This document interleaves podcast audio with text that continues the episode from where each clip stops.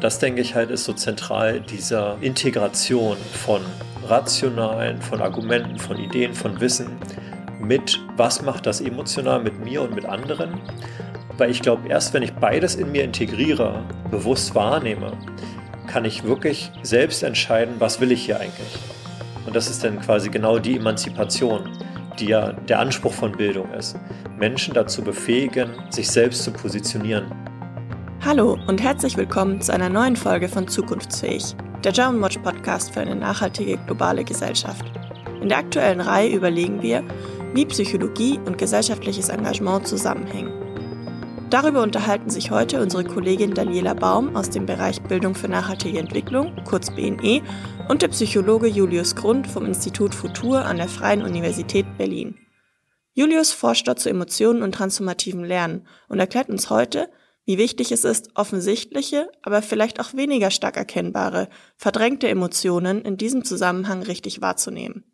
Gemeinsam mit den beiden lernt ihr jedoch nicht nur das, sondern erfahrt außerdem, wie ihr einen guten Umgang mit diesen Emotionen finden könnt und dabei eure eigene Wandelfähigkeit beibehaltet. Viel Spaß beim Zuhören. Dann können wir quasi starten. Gerne, lass uns starten. Ich bin ganz aufgeregt, es geht ja um Emotionen. Und da ist direkt schon eine. Ja, genau. Aufregung, Nervosität. Aufregung und Freude, oh, alles dabei. Ja, ich habe mich wirklich sehr, sehr gefreut, auch weil wir einfach schon so ein schönes Vorgespräch hatten, Julius. Also erstmal vielen Dank, dass du dir die Zeit nimmst. Gerne, ich freue mich hier zu sein. Und du arbeitest ja am Institut Futur. Und ich habe gerade noch mal auf der Webseite geguckt, da steht, ihr macht erziehungswissenschaftliche Zukunftsforschung. Das klingt ja auch schon mal sehr spannend. Also ihr beschäftigt euch da mit Bildungskonzepten, vor allen Dingen tatsächlich auch mit der Bildung für nachhaltige Entwicklung und aber eben auch mit emotionssensibler Bildungsarbeit. Und was ich mich tatsächlich auch frage, ist, weil ihr euch ja so viel eben auch mit dem Thema beschäftigt, habt ihr denn Räume für Emotionsaustausch dort beim Institut Futur. Jetzt in unserem eigenen Team. Ja. Also was äh, setzt ihr das tatsächlich auch um, womit ihr euch beschäftigt? Also practice what you preach. Genau. Oder auch das, was man so in die Welt bringen will, auch wirklich zu tun. Das ist natürlich immer total wichtig und ist auch, denke ich, was, was jetzt in Bezug auf mich persönlich, wo ich glaube ich lebenslang lernender bin, also, wo ich meinen eigenen Weg zu Emotionen gefunden habe und aber auch, man ist, glaube ich, nie damit fertig, über Emotionen zu kommunizieren und auch sich das zuzutrauen, die Räume zu finden. Von daher äh, ein lebenslanger Lernweg, denke ich. Und gleichzeitig in Bezug auf äh, mein tolles Team am Institut Futur, das Monitorings, kann ich sagen, und das ist auch das, was wir immer bei Teentagen alle einheitlich hervorheben, dass die Art des Miteinanders schon, glaube ich, im Vergleich zu anderen Arbeitskontexten sehr, sehr besonders ist. In dem Sinne, dass wir da wirklich, würde ich sagen, schon relativ gut sind. Auch was zwischenmenschliche Dinge, die ja mal Emotionen auch auslösen, die können positiv sich anfühlen oder auch negativ und es kann zu Spannungen kommen, dass wir total gut, glaube ich, mittlerweile auch darin sind, ein Vertrauen zueinander zu haben, so dass wir auch Dinge, die schwerfallen zu sagen, ausdrücken können. Also was vielleicht ein Konflikt war zwischen mir und einer Person und der fühlte sich in mir total groß an.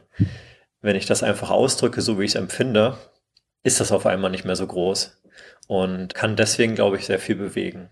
Von daher, ich glaube, da sind wir schon ganz gut auf dem, auf dem Weg. Das heißt, allein sich schon mal bewusst zu werden, da ist jetzt gerade eine Emotion und das hilft mir vielleicht darüber zu sprechen, statt es, wie man ja so gemeinhin schön sagt, das runterzuschlucken. Das ist schon quasi der erste Schritt in, in eine Lösung eines Konfliktes. Mhm. Also es gibt ja so dieses Konzept der emotionalen Kompetenz. Das heißt irgendwie so mit um Emotionen umzugehen, dass ich einfach mit anderen Menschen in guten Kontakt sein kann, in guter Beziehung sein kann und gleichzeitig aber auch meine Bedürfnisse befriedige. Das ist quasi emotional kompetentes Verhalten. Und genau dieser Emotionsausdruck, den du jetzt angesprochen hast, das ist quasi eine Facette davon. Ich würde aber sagen, es ist nicht immer der einzig und richtige Weg, Emotionen auszudrücken. Ich würde sagen, es ist die meiste Zeit gut und richtig und wichtig, aber kann manchmal auch für die Person nicht das Richtige sein. Von daher ist, glaube ich, für mich immer zentral in Bezug auf Emotionen zu sagen, ich muss eine eigene Wahl treffen. Und dafür muss ich natürlich erstmal wahrnehmen, was in mir ist und überlegen, okay, möchte ich das kommunizieren? Aber was die Forschung auf jeden Fall sehr, sehr gut verstanden hat und weiß, dass der Ausdruck von Emotionen schon eine Art von Emotionsregulation darstellt. Und wenn ich jetzt, du hast zum Beispiel gesagt vorhin, ah ja, da ist irgendwie eine Vorfreude und vielleicht eine Nervosität. Wenn ich mich hinstelle und sage, boah, ich bin gerade echt aufgeregt, dann ist es schon ein bisschen anders.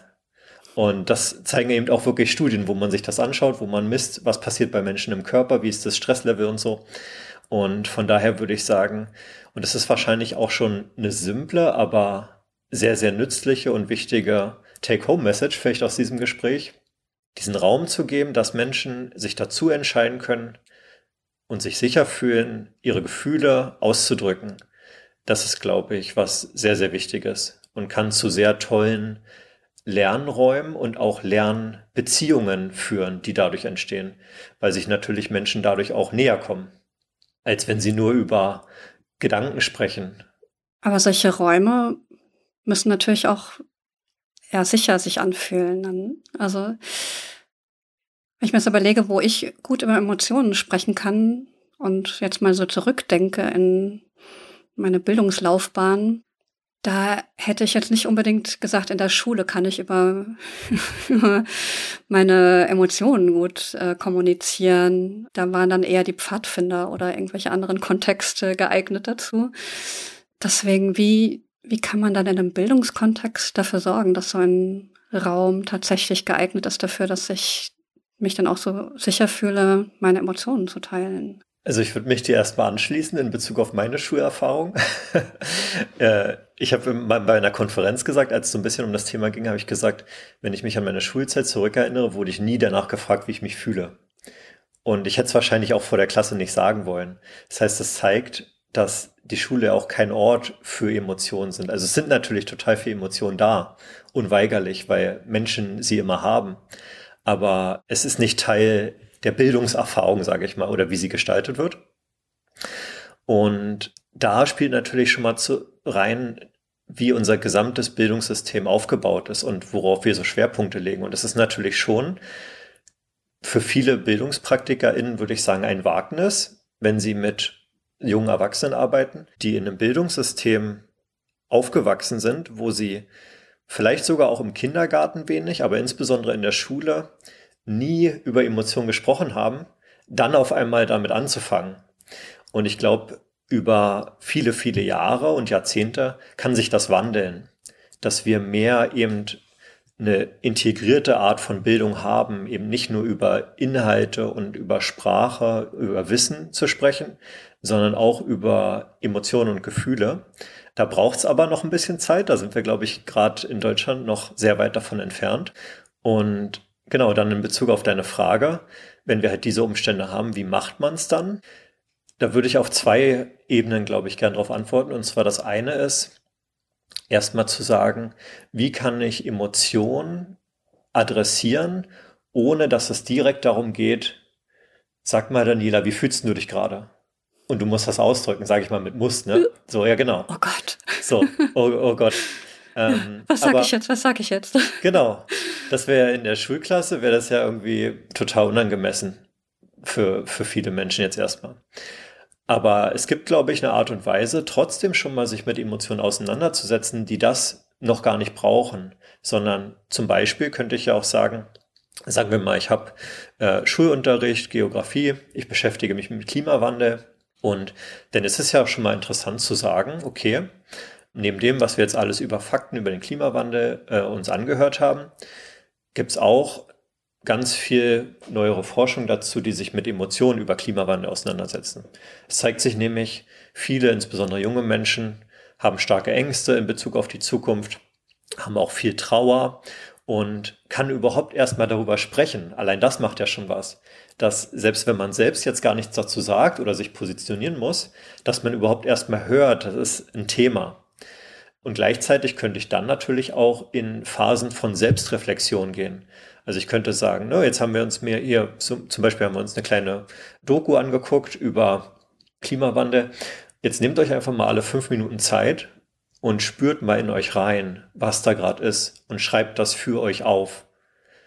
Ohne es zu teilen, quasi. Ja, genau. Also, dass es so im eigenen Schutzraum bleibt. Genau. Oder schreibt es sogar gar nicht auf, dass es nur in euch ist. Macht mal die Augen zu und spürt mal in den Körper, was empfindet ihr da gerade.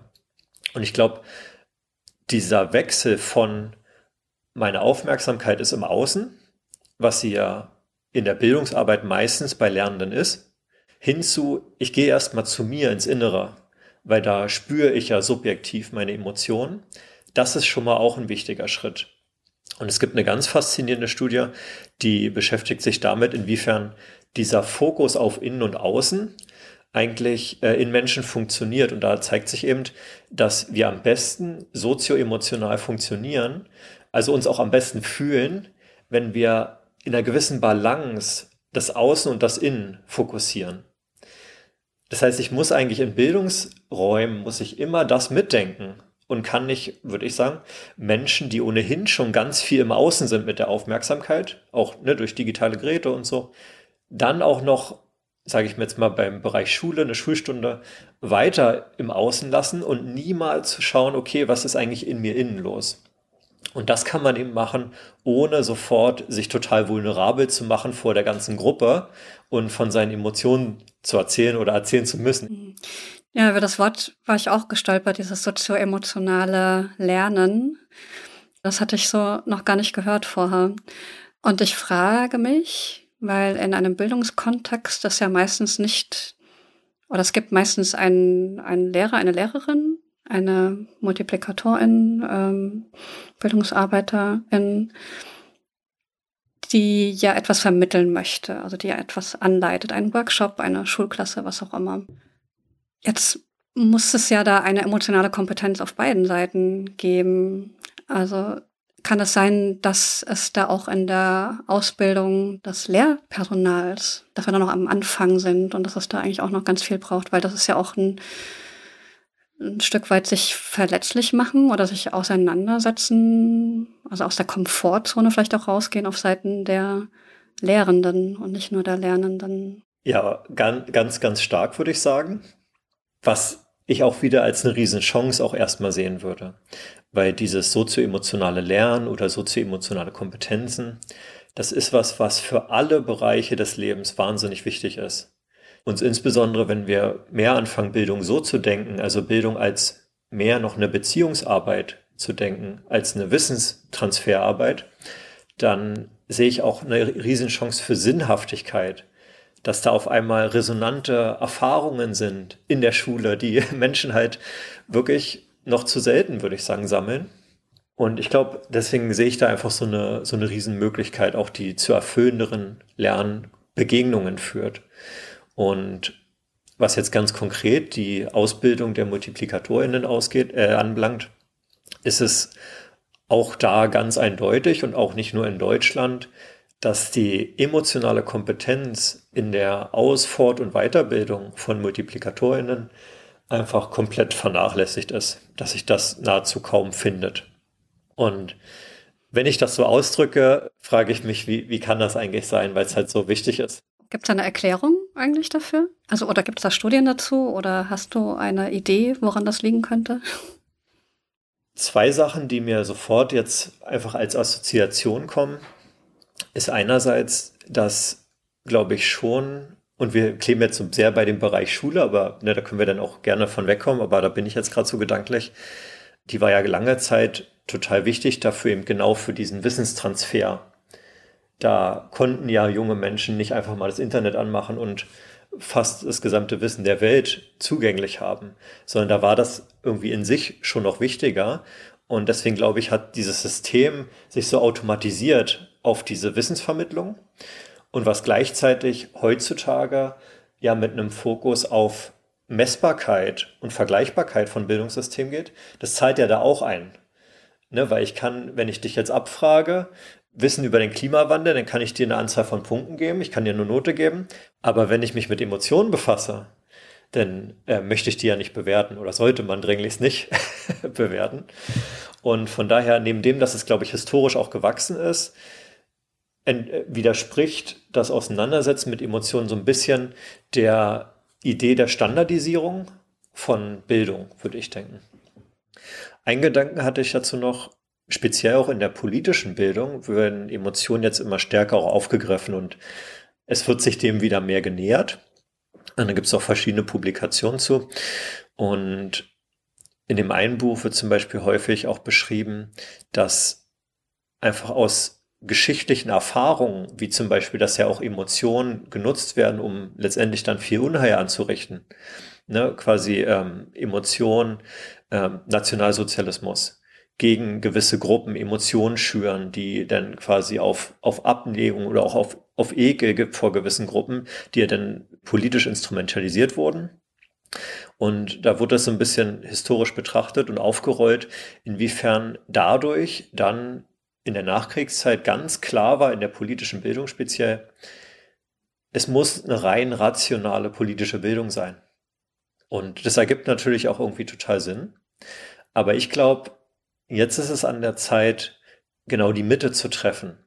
Weil auch wenn man versucht, eine rein rationale politische Bildung zu machen, dann verfehlt man das Ziel, weil die Menschen sind nicht rein rational dann spreche ich einfach nur gewisse Ebenen der Menschen nicht an und sie bleiben trotzdem bei diesen Emotionen und die drücken sich trotzdem aus, bloß haben dann halt im Klassenraum keinen Platz.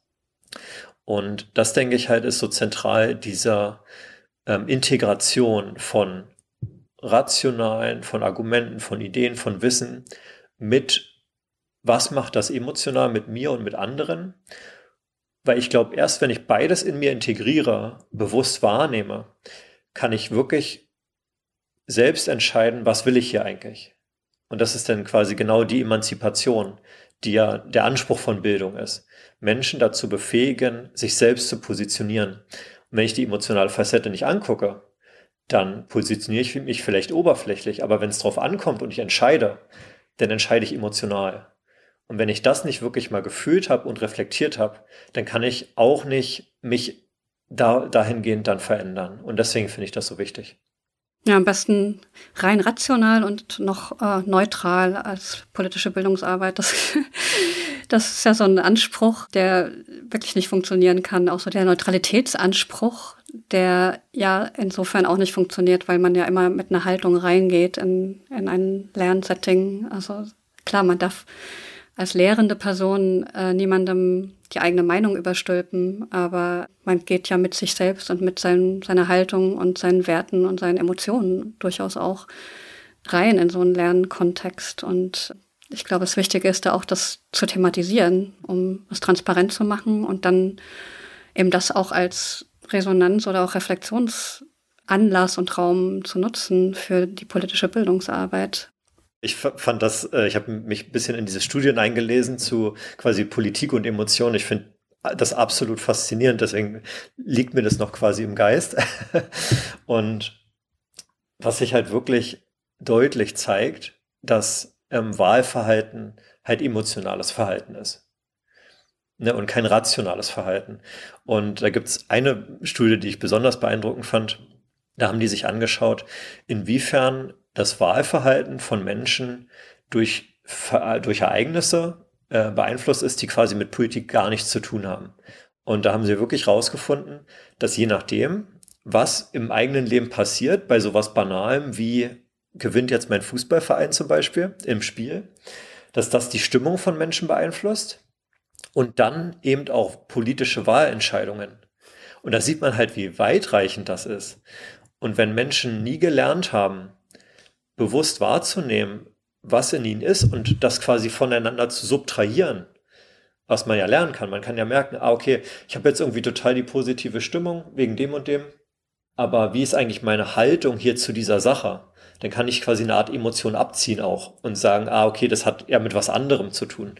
Aber wenn ich das nie gelernt habe und diesen Umgang nie gelernt habe, dann bin ich natürlich total gesteuert von den Emotionen, weil sie steuern zentral Verhalten, nicht unser, unser Wissen oder so. Und ich finde, das illustriert einfach nochmal, wie unfassbar wichtig das ist. Und wenn ich dann im Politikunterricht über fünf Jahre in der Schule, sagen wir einfach mal beispielhaft, immer wieder rein rational das alles betrachte, dann wird das nichts damit zu tun haben, welche Wahlentscheidung ich treffe. Weil das ist eine fundamental emotionale. Ich finde das auch spannend, so diese, diese zwei Perspektiven auf Emotionen, so einerseits zu sehen, die sind da, die sind total wichtig und wir müssen sie äh, benennen können und schauen, wie wir damit einen Umgang finden. Und auf der anderen Seite aber auch zu sagen, lasst euch nicht von euren Emotionen zu sehr treiben. Also gerade was du geschildert hast, ne, es gibt auch eine, eine rationale Ebene, die einfach wichtig ist, wenn es darum geht, was für eine Politik beispielsweise macht eine Partei eigentlich. Und, und da so den schmalen Grat zu finden und zu sagen, okay, ich habe jetzt vielleicht eine emotionale, aus irgendeinem emotionalen Grund würde ich jetzt die Person XY wählen, weil die mir jetzt sympathisch ist oder so. Aber wenn ich dann das Wahlprogramm anschaue, äh, müsste ich ja jemand anderen wählen. Und entscheidet man sich dann tatsächlich eher nach der Emotion, nach dem sympathischeren Menschen? Also wähle ich den sympathischeren Menschen oder äh, entscheide ich mich dann doch äh, rational? Genau, das, das ist ja quasi genau, finde ich, dieser emanzipative Moment, wo ein Mensch, weil letztendlich Ratio und Emotio sind beides Informationen, die wir erstmal in unserem Bewusstsein haben. Und beide Arten von Informationen können fehlerhaft sein und können auf der anderen Seite auch total weise sein. Das heißt, ne, ich kann Fake News bekommen. Ich habe die zwar inhaltlich richtig verstanden, aber sie leiten mich total fail. Und gleichzeitig kann ich auch Fake-Emotionen bekommen, das nenne ich jetzt mal so, das passt nicht ganz, was letztendlich starke emotionale Reaktionen von mir selbst sind auf eine Situation, die aber viel mehr mit meiner eigenen Vergangenheit zu tun haben als mit der Situation selbst. Ich quasi eigentlich in Bezug auf meine Wertehaltung total überreagiere. Und beides, Ratio und Emotio, können eben auch total weise Informationen beinhalten. Ne? Ein, ein kleines Bauchgefühl, bei einem Kontakt mit einer Person, wo ich merke, irgendwas ist da unstimmig, ich kann es noch gar nicht so richtig sagen, kann ein total wichtiger Hinweis sein, kann eine wichtige Information sein. Und deswegen glaube ich, brauchen wir beides unbedingt. Und wenn wir eins ausschalten oder gar nicht wollen, dann sind wir immer, glaube ich, können wir nicht so, so gut entscheiden und können letztendlich genau dieses, was will ich eigentlich selbst, diese Entscheidung, ich integriere alles, und positioniere mich selbst, da kann ich eigentlich gar nicht zu hinkommen, wenn ich nicht beide Sachen wirklich integriere und mit in die Gleichung aufnehme. Und quasi zu deiner Frage, was ist es dann eher? Da würde ich halt sagen, das muss dann die Person im Einzelfall selbst entscheiden. Leben wir in einer besseren Welt, wenn die Emotio einen größeren Raum bekommt? Was meinst du genau mit Raum? Wenn sie mehr wahrgenommen wird, ernst genommen wird und wir vielleicht sogar auch mehr zulassen würden, obwohl das können wir vielleicht gar nicht bewusst steuern, dass wir über die Emotion entscheiden, oder? Das ist ja wahrscheinlich eher was Unbewusstes in der Regel. Mhm. Dass wir dann doch über die Emotion eine Entscheidung treffen. Also teils, teils. Ähm, sozusagen das Entscheiden über Emotionen das wäre dann, ich hatte ja vorhin von emotionaler Kompetenz gesprochen und von Emotionsausdruck, was eine Kompetenzfacette ist. Eine andere wäre Emotionsregulation. Das heißt, wie verändere ich auch Emotionen? Das kann einerseits geschehen, indem ich überhaupt erstmal eine Situation vermeide, also Situationsauswahl oder Veränderung. Das heißt, wenn ich zum Beispiel, sagen wir mal ein bisschen nachhaltigkeitsbezogenes Beispiel, ähm, ich habe mich viel mit Ernährung und dem beschäftigt, wie wir mit Tieren umgehen und merke, immer wenn ich Fleisch esse, was mir eigentlich auch gut schmeckt, dann habe ich danach so ein bisschen irgendwie so ein komisches, ungutes Gefühl, wie so ein schlechtes Gewissen oder so. Dann könnte ich, wenn ich das einfach nicht mehr mache, also ich vermeide das Fleischessen, ist in dem Sinne auch eine Emotionsregulationsstrategie, weil ich dann dieses schlechte Gewissen nicht mehr habe. Und gleichzeitig kann ich natürlich eine Situation verändern, denn verändert sich auch meine Emotion. Also wenn ich zum Beispiel eine Schwierigkeit habe im beruflichen Kontext, im Team, da hattest du ja vorhin als Beispiel auch genommen, wie das so bei uns ist. Und da hängt einfach was schief. und ich verändere diese Situation bewusst mit der anderen Person zusammen, dann ist auch diese Emotion weg und in dem Sinne reguliert. Das heißt, ich habe sie dann kontrolliert, aber quasi in einer Art und Weise, wie ich es für richtig halte. Gleichzeitig kann ich auch Emotionen, die schon da sind, regulieren. Also zum Beispiel, klassisches Beispiel hatte ich vorhin schon mal angedeutet, Klimaangst ist ja sehr, sehr weit verbreitet. Da ist das Trickreiche, wie in Bezug auf alle Nachhaltigkeitskrisen, ich allein kann die Situation nicht unmittelbar verändern. Das wäre die beste Emotionsregulationsstrategie für Klimaangst. Ich verändere die Situation. Und das kann ich nicht alleine. Und das können auch alle nicht zusammen jetzt sofort. Und das ist wirklich, glaube ich, ein Knackpunkt in Bezug auf nachhaltigkeitsbezogene Emotionen. Dass so wie unsere emotionalen Systeme, jetzt mache ich ein bisschen eine, äh, einen Umweg noch, ähm, aber so wie unsere emotionalen Systeme entstanden sind, sind sie eigentlich hauptsächlich dafür da, dass wir auf was reagieren, was uns widerfährt und die Emotion dann schon Energie bereitstellt, damit umzugehen, in welcher Art auch wie immer. Und das hat dann immer unmittelbar sich auf die Dinge bezogen, die es ausgelöst haben. Also wenn zum Beispiel ich von jemand angegriffen werde in der Welt und ich wehre mich entweder oder ich flüchte von dieser Person, dann verändert sich meine Emotion, aber es, die Situation hat sich auch verändert. Aber bei Nachhaltigkeit kann ich das eben nicht unmittelbar verändern, die Situation. Deswegen ist es, glaube ich, emotional noch mal schwerer, damit umzugehen. Das sind so diese, diese Überlebensreaktionen, von denen du da sprichst, ne? so dieses Flight, Fight, Freeze. Also ich flüchte entweder vor der Situation oder ich äh, gehe so in Schockstarre oder ich gehe halt in den Angriff über. Und das ist wahrscheinlich einfach ein, ein, wahnsinniges Dilemma, weil man vor so einem komplexen Problem steht, wie es halt nun mal jetzt Klimakrise beispielsweise ist oder überhaupt diese ganzen Nachhaltigkeitsfragen, dass man so überwältigt wird und eigentlich gar nicht weiß, wo man noch anpacken soll. Ja, diese Komplexität, also einfach diese un, ungemeine Komplexität und diese Größe der Probleme steht halt in keinerlei Verhältnis zu meinem erstmal subjektiv wahrgenommenen Wirkungskreis. Die sind halt viel, viel, viel, viel größer. Und es brauchte Generationen von Menschen, um diese Probleme erstmal zu erzeugen. Und so braucht es auch immens viele Menschen und lange Zeit, um sie zu beheben, aller Regel nach. Und ich glaube, das ist halt wirklich so ein Knackpunkt im Umgang mit Emotionen. Deswegen ist, glaube ich, der Ausdruck dessen und der Austausch darüber noch viel wichtiger, weil sozusagen Klimaangst nicht einfach morgen weg ist, weil wir den Klimawandel jetzt verändert haben. Wir haben die Situation nicht verändert, es bleibt so. Deswegen wird sie aufrechterhalten werden. Da muss man gucken, okay, wie geht man damit um? Und da ist zum Beispiel auch das darüber sprechen, ja schon heilsam, hatten wir ja vorhin schon kurz angesprochen. Und gleichzeitig kann ich natürlich auch schauen, okay, was tut mir denn sonst gut? Wie kann ich zum Beispiel aber auch Emotionen oder Stress abbauen? Dort ist ja eben angesagt, so diese klassischen Fight, äh, Flight, Freeze-Reaktionen. Das sind beschriebene Reaktionen auf besonders sehr hohes Arousal. Also Arousal ist quasi eine Art von Anspannung oder Stress im Organismus. Und es ist zum Beispiel eine Dimension, wie ich überhaupt Emotionen erfassen kann. Also hat die Emotion hohes Arousal oder niedriges Arousal? Wut hätte zum Beispiel recht hohes Arousal, Angst auch. Trauer eher mittel, würde ich sagen.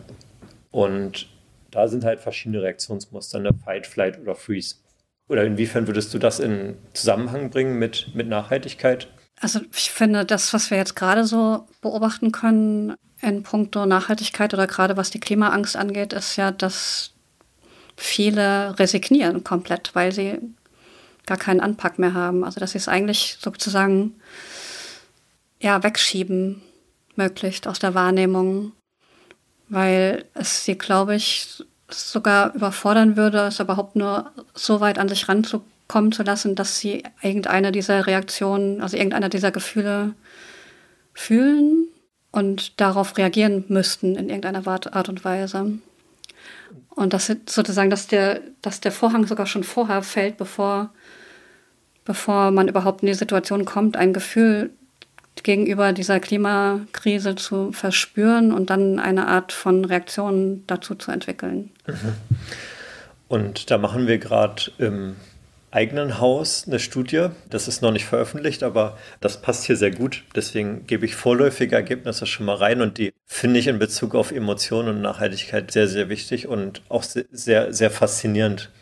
Genau, wir haben uns, also wir haben tiefenpsychologische Interviews mit 80 Personen geführt und haben diese ausgewählt in Bezug auf die Gesamtverteilung von Nachhaltigkeitsbewusstsein. Also wir wollten nicht nur Menschen, die total nachhaltigkeitsbewusst sind, sondern eben genau auch Leute, die sagen, das ist mir total egal.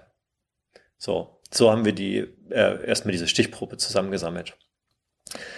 Und was wir dann gefunden haben, wir haben ähm, auch zum Beispiel Personen verschiedene Bilder gezeigt, die verschiedene Nachhaltigkeitskrisen darstellen und immer auch gefragt, ne, was macht dieses Bild mit ihnen, blablabla. Und was gerade so scheint von den Ergebnissen her, ist, dass wirklich fast alle Personen, selbst die, die sagen, das geht mich gar nichts an, das interessiert mich auch gar nicht mit der Nachhaltigkeit, das lässt mich quasi komplett kalt, selbst die, die das sagen, die haben, wenn sie wirklich damit in den Kontakt gehen, haben starke emotionale Reaktionen auf diese Themen.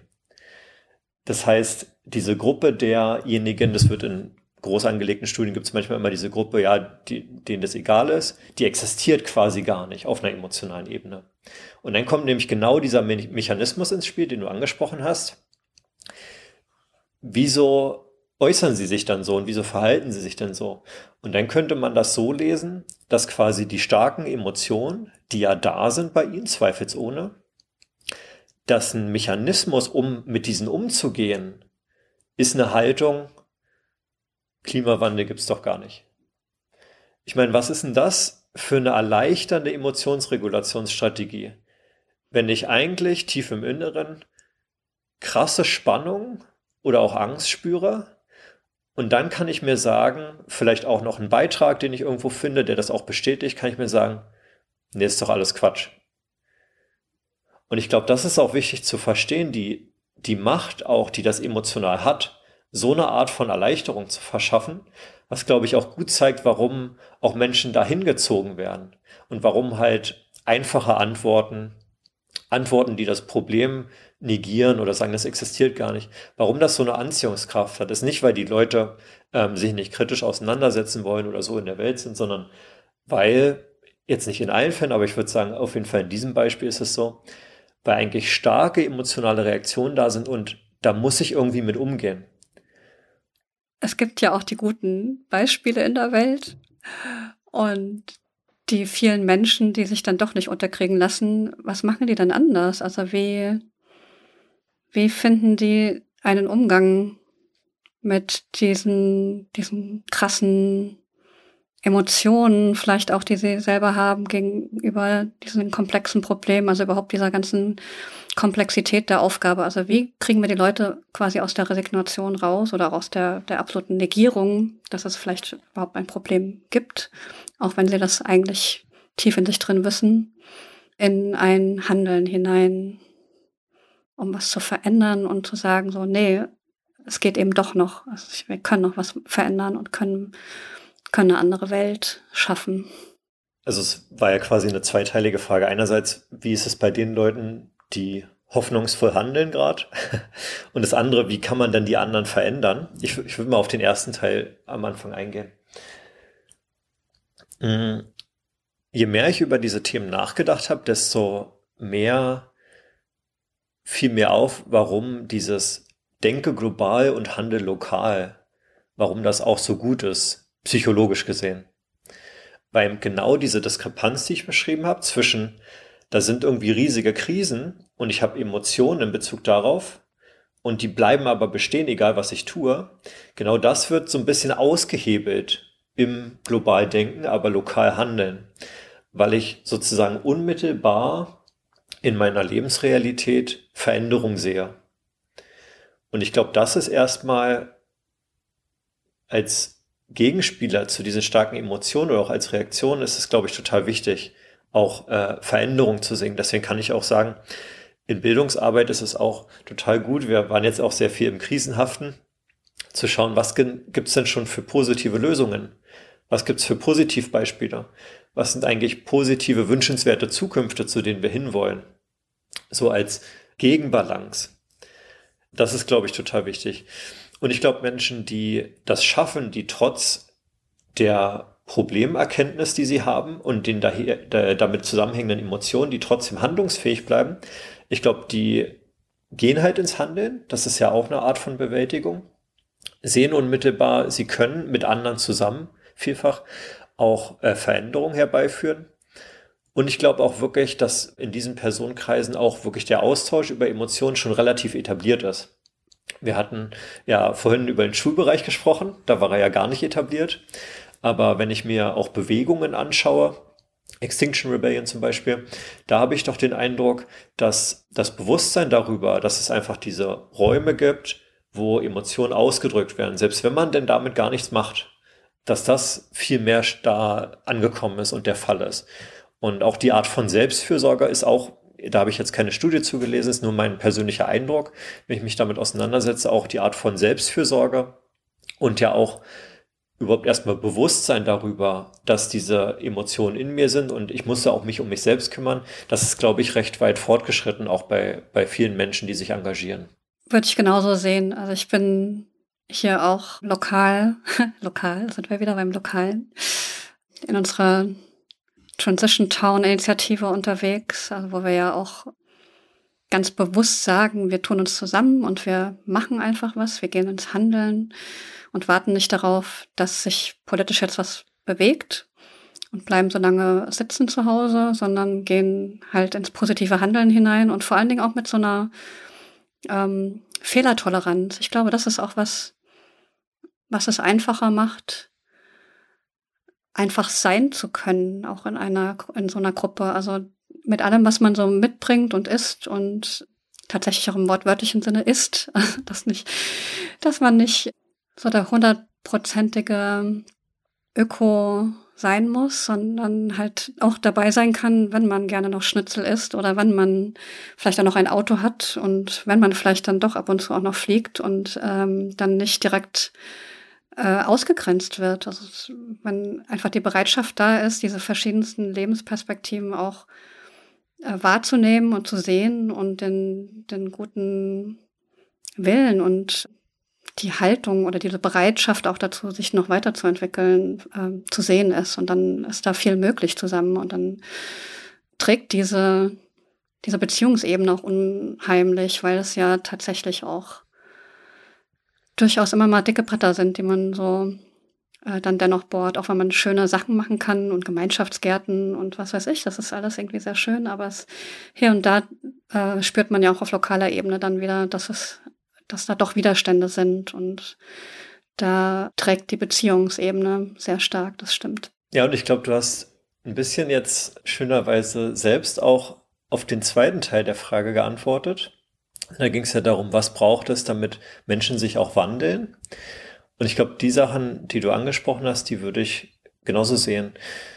Es ist die Frage, mit welcher Haltung bin ich in solchen Bildungskontexten unterwegs? Und ich persönlich finde die Arbeiten von Carl Rogers, der hat sich mit Beratung hauptsächlich beschäftigt und geschaut, wie entfalten sich eigentlich Menschen im Beratungskontext, welche Art von zwischenmenschlichem Austausch ist eigentlich wertvoll, hat sich damit sehr viel beschäftigt und er hat da drei Facetten beschrieben. Das eine ist erstmal Empathie. Das heißt, ich will wirklich erstmal die andere Person verstehen und auch emotional verstehen.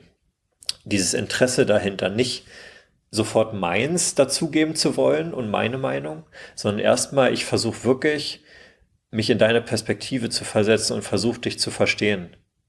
Ne, sagen wir, wie du hast eben angesprochen, man ist noch nicht 100% nachhaltig, dann geht es nicht darum, oh Gott, wie kannst du fliegen, sondern was, was macht denn das eigentlich für dich? Du bist ja wahrscheinlich, bist du ja da in einer Ambivalenz, weil dir ist ja Umweltschutz wichtig und dann muss es ja irgendwas geben, was dir noch wichtiger ist und was das für dich macht. Also bin ich daran interessiert? Welches Bedürfnis erfüllt denn dir das? Das ist diese Facette der Empathie. Gleichzeitig hat er dann beschrieben eine Art unbedingte Wertschätzung. Das heißt quasi nicht, alles, was die Person tut, gut zu heißen, aber es heißt wirklich den Kern der Person wertzuschätzen und eine, eine positive Haltung zu diesen Menschen zu haben. Das macht, glaube ich, auch ganz viel in der Haltung. Und das dritte ist dann Kongruenz. Das heißt, und da führt es uns wieder zurück zu den MultiplikatorInnen selbst. Ich bin nicht im Kontakt eine, eine außenstehende Person und bin nicht beteiligt, sondern ich bringe mich selbst ein. Genau wie du auch gesagt hast, mit meinen eigenen Unzulänglichkeiten, mit meinen eigenen offenen Fragen, mit dem, wo ich mit mir selbst völlig unzufrieden bin oder wo ich gar nicht weiß, wie, wieso mache ich das oder das, was auch immer es ist. Das heißt, ich, ich bringe mich auch ehrlich selbst in die Beziehung ein. Und ich glaube, das sind drei sehr, sehr griffige und auch, finde ich, sehr praktische Säulen von so einer Art des Miteinanders. Und ich glaube, in so einer Art des Miteinanders, in so einem Raum, können dann Menschen sich viel besser wandeln, weil erstmal das, was ich ja beschrieben hatte aus dieser Studie, ne, da ist ganz viel emotional erstmal da. Das kann sich dann erstmal entfalten und zeigen. Und dann kann die Person selbst schauen, was passiert daraus. Und dann wird sich ein ganz neuer Wandlungsprozess ergeben. Aber auch aus eigener Erfahrung mit solchen, in unserem Kontext würde man sagen, transformativen Lernen oder Bildungsprozessen, ist es wirklich ein Wunder, wie wenn du mit solcher Haltung auf Menschen zugehst und versuchst, nun mal zu verstehen und nun mal diese Person so wertzuschätzen, wie sie da ist und dabei auch selbst spürbar im Kontakt zu sein, was sich für unfassbare Wandlungsprozesse im Menschen zeigen können. Ohne dass man vorher ein Ziel hatte, ohne dass man vorher wusste, wo geht's hin oder die Person das selbst wusste. Und da ist es dann auch, finde ich, sehr, sehr bedeutsam. Gibt es eigentlich, genauso wie es eine individuelle Verhaltensveränderung gibt und kollektives Handeln, auch sowas wie das individuelle, diese individuelle Gefühlsebene und eine kollektive Gefühlsebene? Also es gibt, glaube ich, in der Sozialpsychologie so kollektive Emotionen und die Beforschung dessen. Und das ist, be beschäftigt sich dann meines Wissens nach mit sowas wie auch emotionale Ansteckung. Also es ist zum Beispiel ja, wenn Massen Menschen zusammenkommen, dann zeigen ja auch Menschen auf einmal Emotionen, die sie sonst so im Alltag gar nicht zeigen würden oder die auch ihnen unangenehm wäre, alleine zu zeigen. Das heißt, viele Menschen und Menschengruppen machen da noch mal viel, auch mit dem, wie ich eigene Emotionen empfinde, wie ich die ausdrücken kann und können äh, auch einfach Menschen anstecken. Und es ist auch ganz tief in uns verankert. Also, ich weiß nicht, ob du das vielleicht schon mal gesehen hast, aber es ist ja so ein bisschen ein Klassiker im Kindergarten, wenn ein Kind sich stößt und weint, dass die anderen einfach losweinen obwohl sie ja gar nicht wissen, was da jetzt passiert ist und sie haben auch ja noch gar nicht quasi den Intellekt oder die Ratio, um, um Gründe irgendwie da zu verstehen, aber es ist quasi ein, ein tiefer, ich weiß nicht, ob Instinkt das richtige Wort ist, aber es ist auf jeden Fall tief verankert in uns. Hat das nicht auch mit diesen Spiegelneuronen zu tun? Genau. So? Ja. Dass wir das so spiegeln, ja, ne? Das, ähm, also mir geht das durchaus auch so, dass wenn ich jemanden weinen sehe, dann stehen mir auch schon direkt die Tränen in den Augen, so ungefähr. Und ja, das stimmt. Bei den Kindern ist das natürlich so, da ist plötzlich dann das große ähm, Heukonzert. Ja. ja. Aber in der anderen Richtung ist es natürlich auch schön, ne? also wenn nicht alle anfangen zu heulen, sondern sich gegenseitig irgendwie ja freudig anstecken, mhm. was natürlich auch es hat immer so seine seine die beiden Seiten der Medaille. Es wird ja auch missbräuchlich genutzt, zu emotionalisieren und dann vielleicht auch Propaganda zu betreiben darüber, dass man halt dann versucht, ähm, ein Kollektiv in eine bestimmte Richtung zu beeinflussen und das sicherlich auch ansteckend ist untereinander. Total und deswegen ist es ja auch so eine gefährliche Waffe, die, die genutzt werden kann. Und deswegen war ja auch der Grund der politischen Bildung äh, eher rationaler zu sein, nach dem, was im Nationalsozialismus passiert ist. Genau, und zu deiner Frage, deswegen würde ich sagen, ja, es gibt ähm, diese Phänomene und die werden beforscht und so, aber ich würde sagen, also ganz zentral ist erstmal eine Emotion etwas, was ein Individuum erlebt. Also klar, es können dann mehrere Individuen gleichzeitig erleben und die haben miteinander zu tun aber auch die Betrachtungsebene, auch von emotionaler Kompetenz, ist dann neben der Wechselwirkung im Sozialen, ist dann erstmal auch eine individuelle. Und das finde ich auch, hat wieder dieses Emanzipatorische, dass wenn eine Person eine emotionale Intelligenz oder Kompetenz besitzt, dann kann sie nicht einfach angesteckt werden von Emotionen, von Leuten, egal was da passiert. Das heißt, ich kann mich immer dann auch selbst ins Verhältnis setzen mit diesen Dingen und mich auch selbst positionieren. Also ich bin dann nicht ein Spiel bei dessen.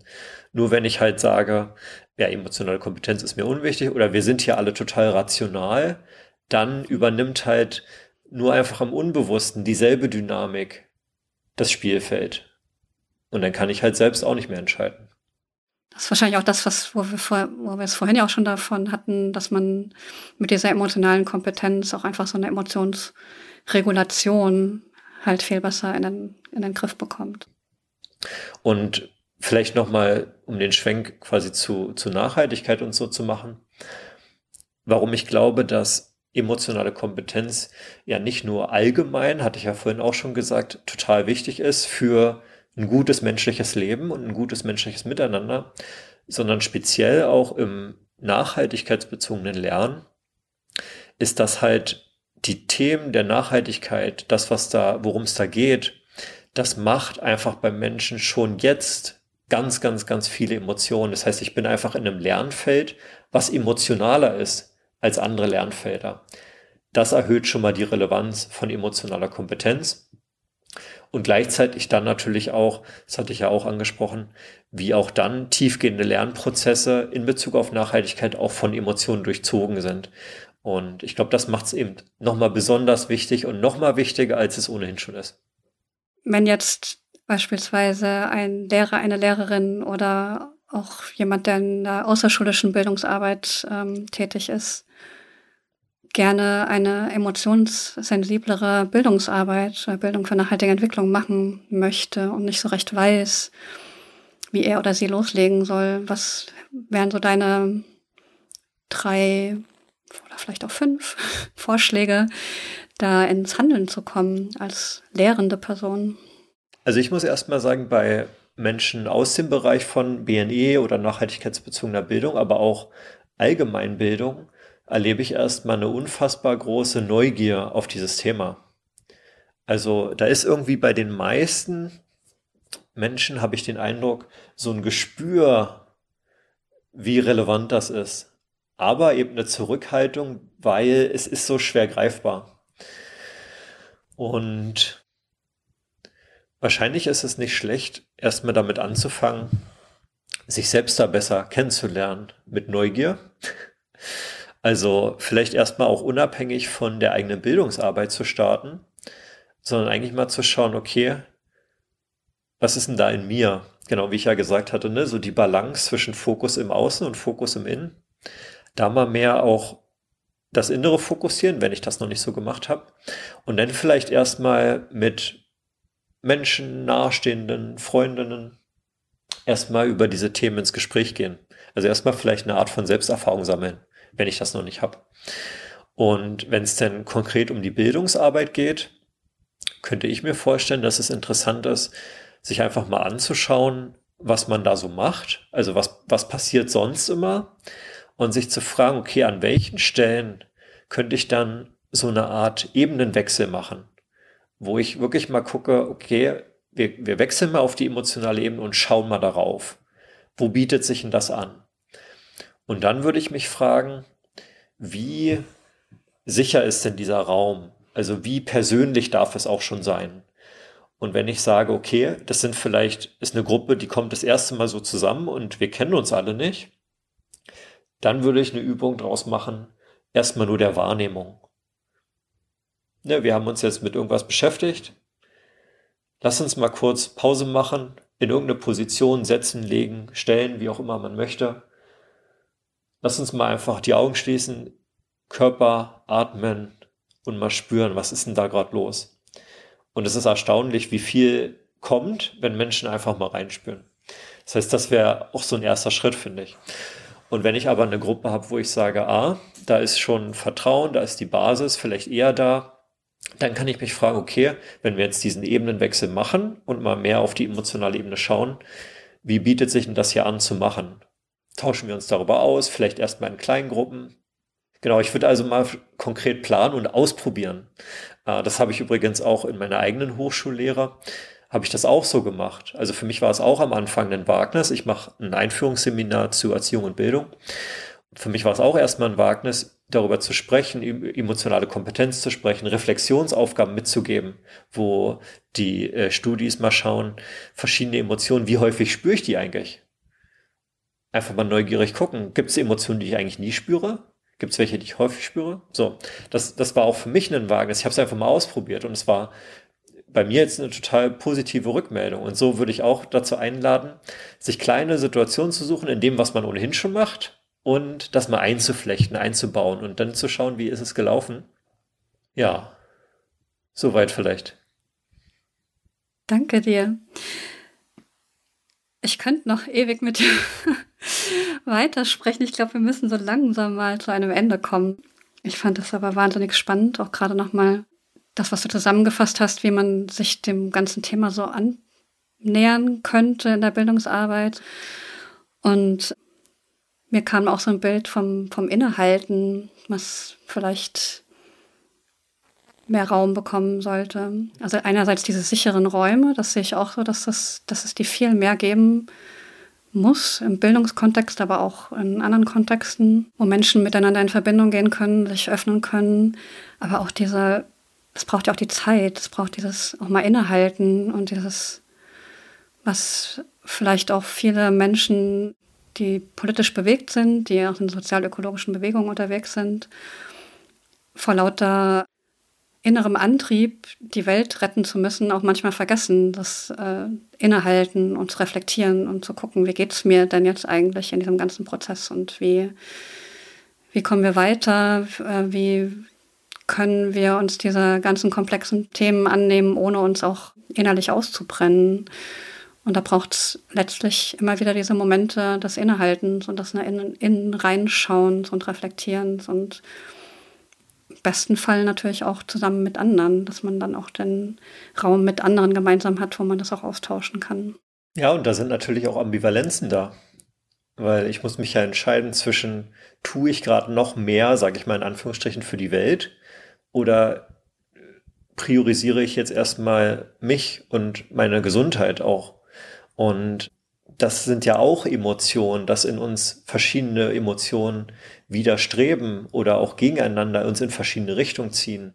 Und aber auch da wieder, wenn ich da erstmal bewusst reinspüre, dem Raum gebe, mich damit auseinandersetze und schaue, okay, was, was sind eigentlich meine Werte, vor welchem Hintergrund will ich mir das angucken oder in, welchen, in welche Richtung will ich auch gehen, dann kann ich halt da auch wieder eine eigene Entscheidung zu treffen. Und da glaube ich wirklich, dass dieser andere Art des in Beziehung tretens ja nicht nur dann für BNE gut ist, sondern auch für allgemein gesellschaftlichen Zusammenhalt, für allgemein Wohlbefinden und so. Und deswegen glaube ich, dass genau diese Haltung des Innehaltens, du hattest es so schön beschrieben, und auch des empathischen Zuhörens und Anerkennens auch von anderen Personen, dass das was ist, was uns sehr viel geben kann. Julius, ich glaube, das war ein schönes Schlusswort. Ich danke dir vielmals für dieses spannende Gespräch. Wir könnten wahrscheinlich noch diverse andere Fässer jetzt aufmachen und weitersprechen in alle möglichen Richtungen über Emotionen und emotionale Kompetenz. Und ich fand das auch schön, dass du den Carl Rogers da nochmal reingebracht hast mit, dem, mit der Empathie, dieser unbedingten Wertschätzung und Konkurrenz, die letztlich die Wandlungsfähigkeit auch bringt, ähm, die es den Menschen überhaupt erst möglich macht, in so einen Wandelprozess auch gut reinzugehen, in so eine Transformation. Das war die zweite Folge in unserer Reihe Psychologie und gesellschaftliches Engagement von Zukunftsfähig, der German Watch Podcast für eine nachhaltige globale Gesellschaft. In den Shownotes findet ihr wie immer Links zu unseren Publikationen, diesmal rund um das Thema Umweltpsychologie. Außerdem haben wir dort einige weitere Links gesammelt, unter anderem zur Webseite des Institut Futurs und zum Handbuch Umweltpsychologie.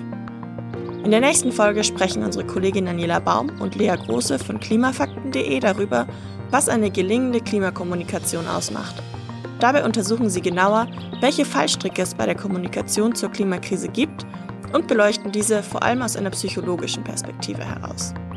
Wenn ihr keine neue Folge mehr verpassen wollt, abonniert am besten direkt unseren Podcast.